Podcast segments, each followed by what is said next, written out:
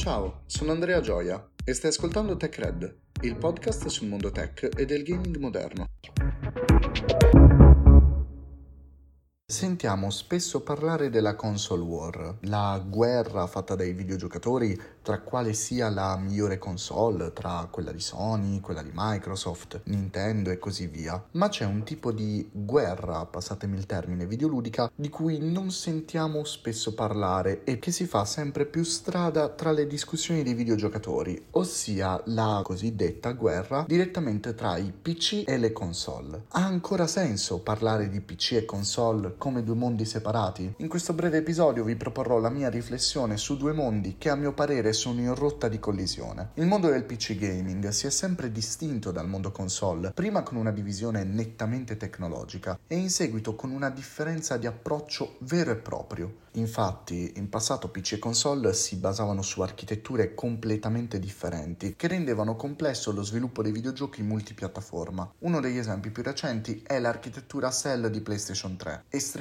complessa e all'avanguardia rispetto ai tempi, che ha creato non pochi grattacapi alle varie software house. Oggi le console sono a tutti gli effetti dei PC, usano architetture mirate, ma sulla stessa base dei processori odierni e sistemi operativi proprietari. Questo avvicinamento delle console al PC dal punto di vista hardware ha reso molto più semplice sviluppare multipiattaforma, rendendo spesso la versione PC di un determinato gioco un mero porting della sua versione console. Se lato hardware il divario tra console e PC è sempre più sottile, con architetture e versioni intermedie delle stesse, dal lato della user experience invece le differenze sono ancora parecchie. Sebbene la presenza di più store e piattaforme permette una maggiore scelta per i giocatori, rappresenta anche un impedimento nel cosiddetto plug and play, usato in termine videoludico per indicare l'accendere la console e giocare. Valve, la società che ha creato Steam, ha cercato di rimediare a questo inconveniente con il Big Picture di Steam, un launcher controller oriented che permette di utilizzare Steam e aggiungere anche giochi esterni al launcher stesso. Quindi in teoria una specie di sistema operativo o interfaccia utilizzabile con controller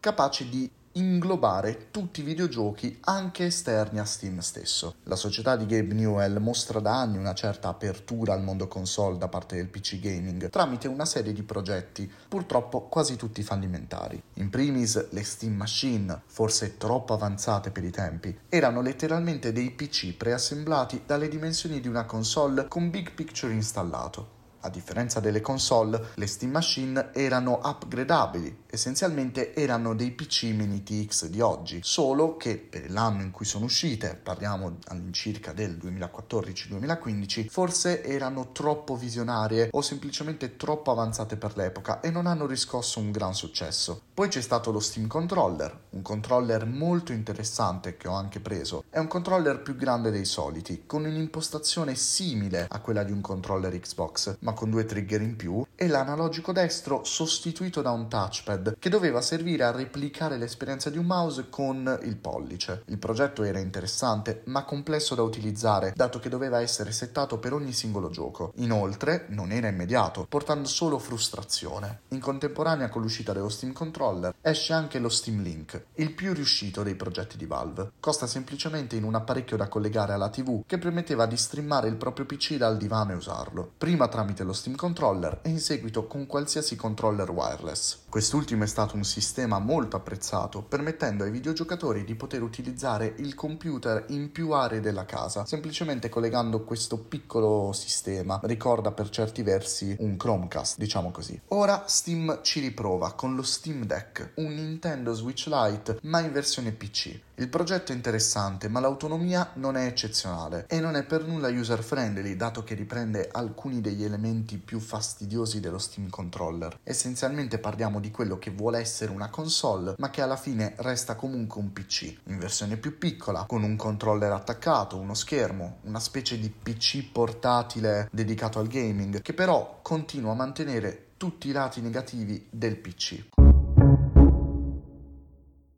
Ho deciso di riportare tutti questi esempi per dirvi la mia sulla questione PC console. Molti giocatori sostengono che non ci sia bisogno delle console, che il PC sia avvantaggiato in tutto, e da una parte questo è vero. L'estrema personalizzazione, il modding, la scelta, la retrocompatibilità essenzialmente inesistente, dato che su PC non esiste il concetto di retrocompatibilità, l'emulazione e la possibilità di scegliere diverse periferiche sono tutti aspetti positivi che nascondono dall'altro lato della medaglia una pessima ottimizzazione, la difficoltà nel settare tutti gli aspetti del PC per il gaming, anche se ad oggi con una serie di automazioni queste seccature sono superate e soprattutto dei costi elevati per il computer stesso, perché anche a causa della scarsa ottimizzazione è molto complesso trovare un computer allo stesso prezzo di una console che riesca a far girare tutto come lo farebbe una console. La differenza principale tra PC e console sta in tutta una serie di elementi che ne vanno a determinare l'utilizzo. Spesso una persona che vuole semplicemente giocare ripiega su una console, in quanto comunque è facile da utilizzare, non presenta molte rogne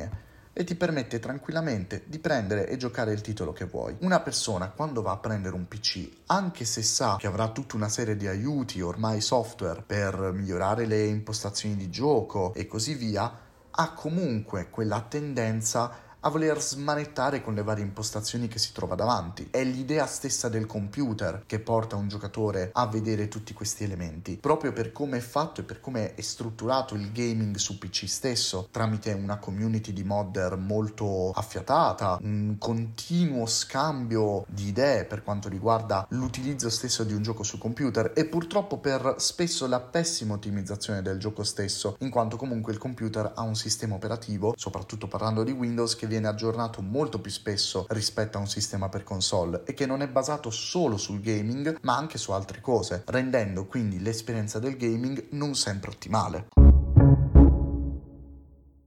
La differenza di approccio tra PC e console è troppo elevata per portare ad una fusione tra i due sistemi, eppure entrambi si stanno avvicinando. Come ho detto all'inizio, sono in rotta di collisione. Le console stanno diventando complesse come i PC, tra impostazioni grafiche e versioni hardware, e i PC stanno diventando sempre più user friendly, come le console stesse. Il mondo del PC presenta comunque molti vantaggi oltre a quelli che vi ho già citato. Una persona che vuole giocare tutti i tipi di giochi può tranquillamente prendere un PC, sia per tutti i vari servizi in abbonamento, sia per il fatto che le esclusive console ormai escono regolarmente su PC. Essenzialmente una persona che si trova costretta a scegliere tra più console, paradossalmente va a preferire un computer. Però è anche vero che una persona che sceglie il computer deve mettere in conto tutti gli aspetti che ho detto poc'anzi, ovvero dover sviluppare quella mentalità per il gaming su PC che purtroppo, anche se sta andando pian piano scemando, non è ancora andata via del tutto. Una persona che ad oggi prende un PC non può utilizzarlo come se fosse una console, non ci riesce. Al contrario, una persona che prende ad oggi una console si trova ad utilizzare alcune delle caratteristiche migliori del PC, in quanto comunque le console d'oggi sono compatibili ad esempio con mouse e tastiera e inoltre hanno dei veri e propri settaggi grafici, settaggi che però sono già decisi dalle software house, su comunque software ottimizzati per quell'ecosistema, quindi in ogni caso un giocatore console non avrà avrà problemi a giocare il proprio titolo, gli basterà semplicemente accendere la console e godersi il gioco che ha preso. In futuro PC e console condivideranno sempre più caratteristiche, con una netta evoluzione di queste ultime verso il cloud gaming. Con questo termina l'episodio di oggi. Vi do appuntamento a venerdì con un nuovo episodio di Tech Red.